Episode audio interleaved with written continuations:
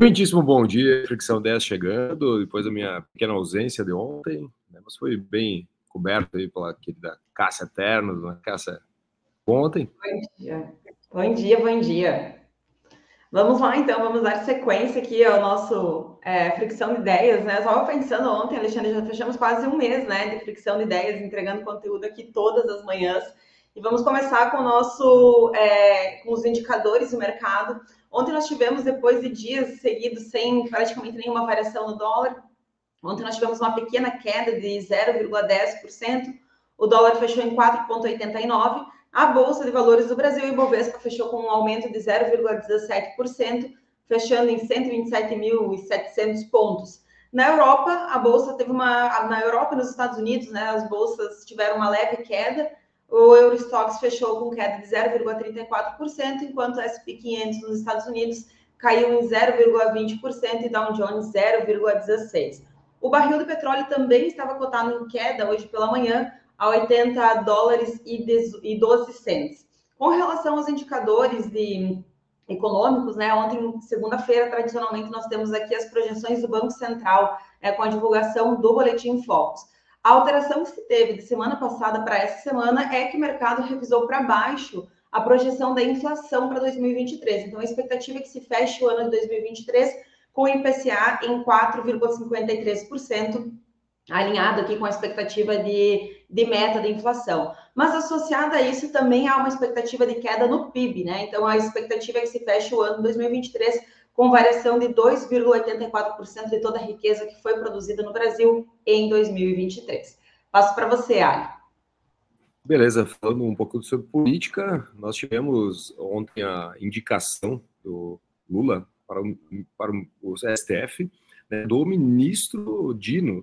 Então, o Flávio Dino foi indicado ontem por Lula, lembrando né, que ele tem que passar pela sabatina, né, todo aquele trâmite legal, né, mas a possibilidade dele avançar é muito grande visto que, né, inclusive, alguns, uh, digamos, a oposição, né, algumas pessoas da oposição do governo Lula indicaram que a possibilidade de aprovação é muito grande do seu nome. Mas, né, dia 12 de dezembro será o dia da grande sabatina, então, Flávio Dino. A princípio, essa é a data pré-agendada.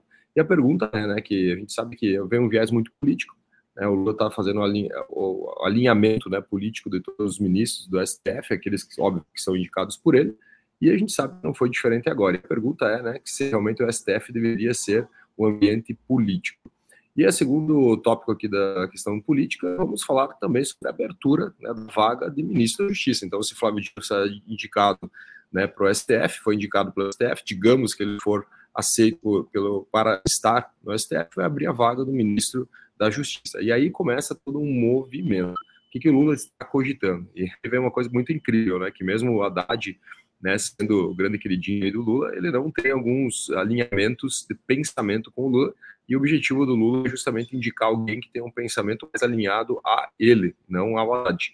Agora, lembrando que possivelmente ele deve indicar a então, a, então né, a parceira, digamos, política né, do segundo turno, que foi a Simone Tebet, para pôr a vaga de Flávio Dino, para que abra espaço para ele indicar alguém né, para ficar junto ali ao Haddad com um pensamento um pouco mais alinhado a ele. Lembrando né, que os pensamentos que foi trazido para a mesa foi o pensamento da questão da meta fiscal 24, né, que a Haddad hoje ele é, é, contra romper essa meta fiscal, ou seja, ter déficit, né, e o, o, o Lula ele gostaria de ter déficit para continuar gastando, principalmente, segundo ele, inclusive, citado em uma das reportagens dos últimos dias, uh, num eleitoral muito importante aí para os prefeitos, né, que serão eleitos, então vai ter que gastar um pouquinho mais de dinheiro para conseguir fazer com que o PT assuma algumas outras cidades que no longo dos últimos anos acabou desidratando. Cássia, está contigo?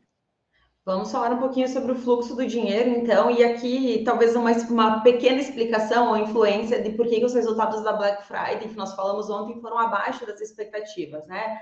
A confiança do consumidor recuou novamente é, em novembro, depois de alguns pré-alinhamentos, uma tentativa e um, um movimento de alta nos últimos meses. O mês de novembro, no, no Brasil, o índice de confiança do Brasil fechou em 0,2 pontos é, abaixo do que estava sendo registrado em outubro, fechando em 93 pontos. É importante lembrar que esse indicador ele varia de 0 a 200 pontos, ou seja, 93 não chega nem a ser uma situação de equilíbrio. Então, mostra ou remonta o quanto os consumidores estão, de fato, é, inseguros com relação tanto à sua situação é, financeira quanto às expectativas que eles têm para o futuro do, do país.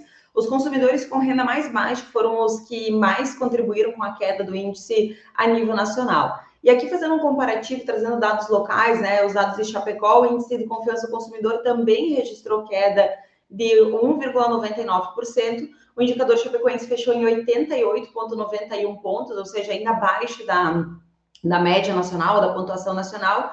E aqui em Chapecó, a principal, o principal motivo que puxou para baixo esse indicador foram as expectativas de consumo, né? As, as, pessoas ou os consumidores não estão tão confiantes assim de que agora seja um bom momento para consumir. Isso com certeza afeta as vendas que nós temos no varejo e, consequentemente, toda a cadeia. Né? Passo para você, Ari. Falando sobre o agronegócio, dois tópicos aqui importantíssimos do agro. Primeiro, o plantio de soja, né? Nós estamos com a safra nesse ano aqui mais lenta desde 2015, 2016, que foi um ano também bem atípico e que o país sofreu. Lembrando né, que nós temos algumas regiões do Brasil sofrendo seca, outras com excesso de chuva.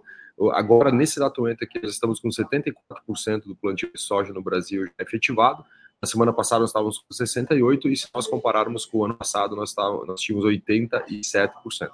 Ajudou muito ali a chuva no Mato Grosso, mas foi insuficiente né, para conseguir fazer toda essa cobertura comparando com o ano passado. Pode ser que perdamos algumas janelas aí de, de produtividade por causa disso, né? Lembrando que nós estamos no meio de um fenômeno chamado El Niño, né, que possivelmente vai até maio, junho de 2024.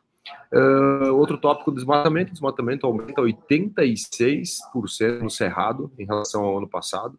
Né? Então é importante nós lembrarmos né, que o ano passado nós tínhamos, inclusive, o último ano do Bolsonaro, né, falava muito que o desmatamento iria bater recorde justamente porque depois viria algumas medidas mais restritivas, e a gente observa que esse ano, 2023, mesmo tendo algumas medidas mais restritivas em alguns aspectos, nós estamos ainda assim tendo recorde de desmatamento, principalmente aqui no, no Cerrado.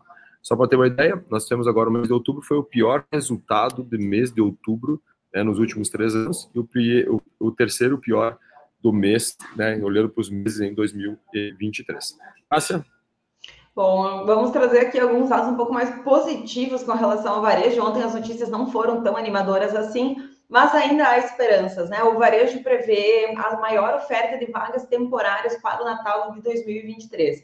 As expectativas são positivas para essa temporada, segundo os dados da Confederação Nacional do Comércio, é, de, Comércio de Bens, Serviços e Turismo. Esse deve ser o melhor Natal é, desde 2013 em termos de contratação de mão de obra temporária. O crescimento previsto é de 5,6% em relação ao mesmo período do ano anterior. A taxa de efetivação esse ano deve ser, né, as expectativas são de que seja de 14,2%.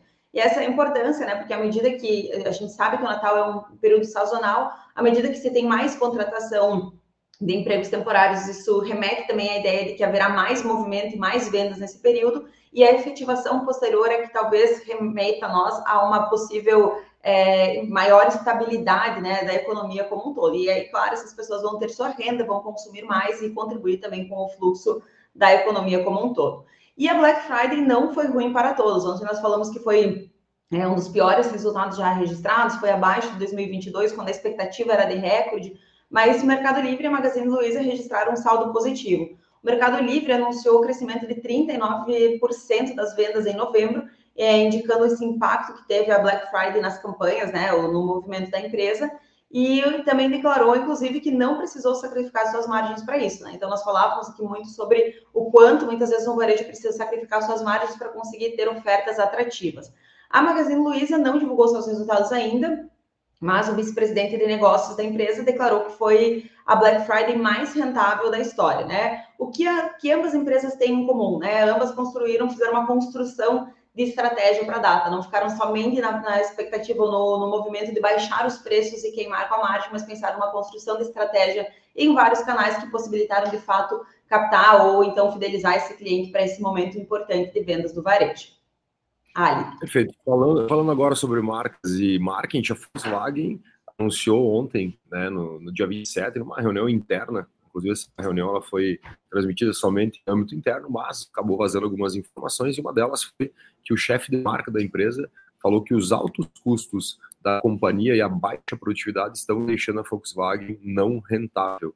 E isso prejudica para os próximos capítulos. Lembrando que a Volkswagen é dona de marcas além da própria Volkswagen, Porsche, Audi, né, e a própria marca Volkswagen, que foi fundada em 1937 e passa por um momento que precisa obrigatoriamente enxugar seus custos. Para ter uma ideia, agora eles vão ter um, um, um programa como se fosse um programa de, de economia né, ou de retenção de gastos, né, envolvendo em torno de 10 bilhões de euros né, nos próximos capítulos. Logo, logo trago mais informações sobre a Volkswagen, porque é uma grande companhia e falando dessa forma, ela mostra também a competitividade de outras companhias mais enxutas, inclusive as chinesas, né, agora vindo com os carros elétricos.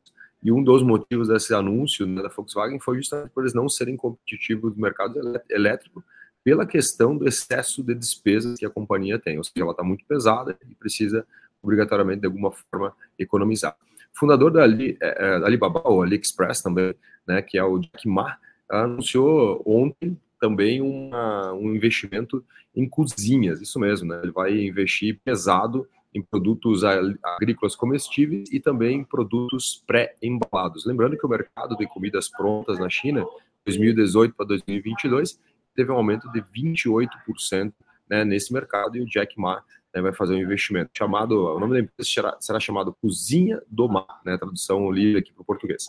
Heineken potencializou o mercado que já existia. Falamos esses dias sobre o hidratante labial da Fini com a CIMED, né, que potencializou um mercado que existia, né, aumentou exponencialmente, e agora nós vamos falar aqui também da cerveja zero álcool, ah, muito pela formulação da Heineken, né, a Heineken ela conseguiu manter o mesmo processo fabril, ela conseguiu, da fórmula da Heineken, no final, retirar 100% do álcool, criando, né, criando, entrando no mercado, mas criando um mercado novo. Aumentou 24% a venda de bebida de cerveja sem álcool depois da entrada da Heineken dessa forma, né, mostrando também que a cerveja ela pode ser bebida sem o álcool, mas com o mesmo gosto, tanto que tu pode observar né, as próprias campanhas publicitárias que a Heineken faz hoje, esse é, o, é o, a grande defesa. Ideia, esse movimento da Heineken aumentou o mercado de cerveja sem álcool dentro da fatia das cervejas de 2,5% para 3%. Cássia, por favor. Vamos lá, não é só, só o mundo das marcas, é, marketing que vivem de estratégias, vamos trazer aqui um ponto interessante com relação às estratégias que estão sendo adotadas também é, na guerra né, entre Israel e o Hamas. É, nós tivemos aqui uma pausa nos conflitos, né? E ela, tava, ela está prevista agora para perdurar até na quarta-feira, né? Tivemos uma prorrogação de mais dois dias e essa prorrogação veio justamente após ambas as partes terem cumprido com os acordos, né? Tanto cessar fogo temporário quanto a liberação do, dos prisioneiros que estavam sob posse de cada uma das cada um dos lados. A negociação, entretanto, não é uma negociação direta entre Israel e Hamas, né? Envolveu representantes dos Estados Unidos, União Europeia, Catar e Egito. Isso é importante para a gente ver quais são os braços estratégicos também dessa guerra, né? Quem está envolvido diretamente, tanto na manutenção quanto na tentativa de, de um cessar-fogo definitivo. Ainda assim, Israel já está construindo estratégias para retomar os ataques é, na faixa sul de Gaza, né? Então, não há expectativas agora, no momento, de que esse cessar-fogo seja de fato definitivo e acabe com a guerra. A expectativa é que a partir de quarta-feira os conflitos tendem, tendem a se a, a, retomar. O relacionamento complexo, né, que segue dando é, conteúdo aqui com relação ao Brasil e Argentina. O presidente Lula recebeu a carta com o convite para a posse do Milei na Argentina. Ainda assim, a princípio, ele manterá sua posição original e não deverá ir para a posse na Argentina. O objetivo de não ir, segundo fontes, é evitar alguns desgastes, né? E preservar a relação principalmente a relação comercial que existe entre os países. É importante destacar né, que ambos têm posicionamentos e visões, ideologias bastante diversas. E falando em Argentina, é, parece que as promessas não são simples de serem cumpridas por lá também, né? Milley declarou em um evento para o setor financeiro que não haverá, não haverá, gente, dolarização e nem fechamento do Banco Central. Lembro que essa era uma das promessas centrais no período da campanha, que haveria dolarização da economia e também que haveria o fechamento do Banco Central. E isso, embora a população argentina nem entendesse direito o que, que, que, que representaria, fez com que fosse é, uma, gerasse uma expectativa né, de que de fato as coisas mudariam, embora radicalmente, mas mudariam para melhor no futuro na Argentina. Inclusive, uma parcela da população argentina acreditava que seria possível converter os seus salários peso, em pesos por dólares, né? Segundo as promessas do Milley, quando na verdade não seria tão simples assim, né? De receber tantos mil pesos passar a receber tantos mil dólares. E é sempre importante destacar que não existe almoço grátis, né? Então, essa questão nós discutimos aqui também, né? Seria o quão complexo, talvez até utópico seria essa dolarização da é, economia argentina. Passo para você finalizar, Ali. Perfeito. Falando sobre inovação, a rede de farmácias vão se unir para competir. Sete redes de farmácias, com faturamento estimado em torno de 5,6 bilhões de reais, uh, são no total 3.200 pontos de venda de farmácia, vão se unir eles criaram a FECOFAR, né, que é a Federação do Comércio Farmacêutico, uh, para conseguir de alguma forma competir com as grandes. Inclusive, nós temos um muito próximo de nós, que é as farmácias São Rafael de Chapecó. Então, dessas sete farmácias, uma delas é a farmácia São Rafael de Chapecó, que inclusive eles vão ter um escritório em São Paulo, né? Eles estão agora nesse momento montando a equipe de trabalho justamente para entrar numa seara um pouco mais competitiva com as grandes redes. E para finalizar, o Brasil será o país mais competitivo em hidrogênio verde até 2030, segundo o diretor do BNDES. Eu trouxe essa matéria justamente para a gente mostrar a importância das, de algumas, alguns futuros, né? que nos trazem para o presente alguma relação, principalmente olhando para o BNDES, que é o Banco Nacional de Desenvolvimento Econômico, que, o quanto que ele, ele pode, por exemplo, contribuir para negócios futuros. Então, muitas empresas, né, e muitas pessoas que nos ouvem aqui também podem, de alguma forma, olhar para os movimentos que acontecem, onde o BNDES fala assim, ah, eu vou investir aqui, vou investir colar, para que você consiga, de alguma forma, se beneficiar por linhas e até mesmo entender o motivo pelo qual essa tendência está vindo para a mesa, né? Então, a diretora do BNDES, ela comenta de uma forma bem, uh, bem expansionista, né, falando sobre esse Plano Nacional de Hidrogênio Verde. É um plano que começa em 23, né, vai até 2025, e o principal objetivo é o quê? É conseguir potencializar essa fonte energética, né, assim como temos outras fontes, mas o hidrogênio, eu acredito sim, né, que é uma fonte energética aí de grande futuro e que terá grandes investimentos aí nos próximos capítulos. Cássia, perfeito, um ótimo dia, obrigado aí, estou aqui no Maranhão. Né? Também. É isso aí. Ótimo dia, pessoal, e nos vemos amanhã. Valeu, galera. Abraço. Tchau. Tchau, tchau.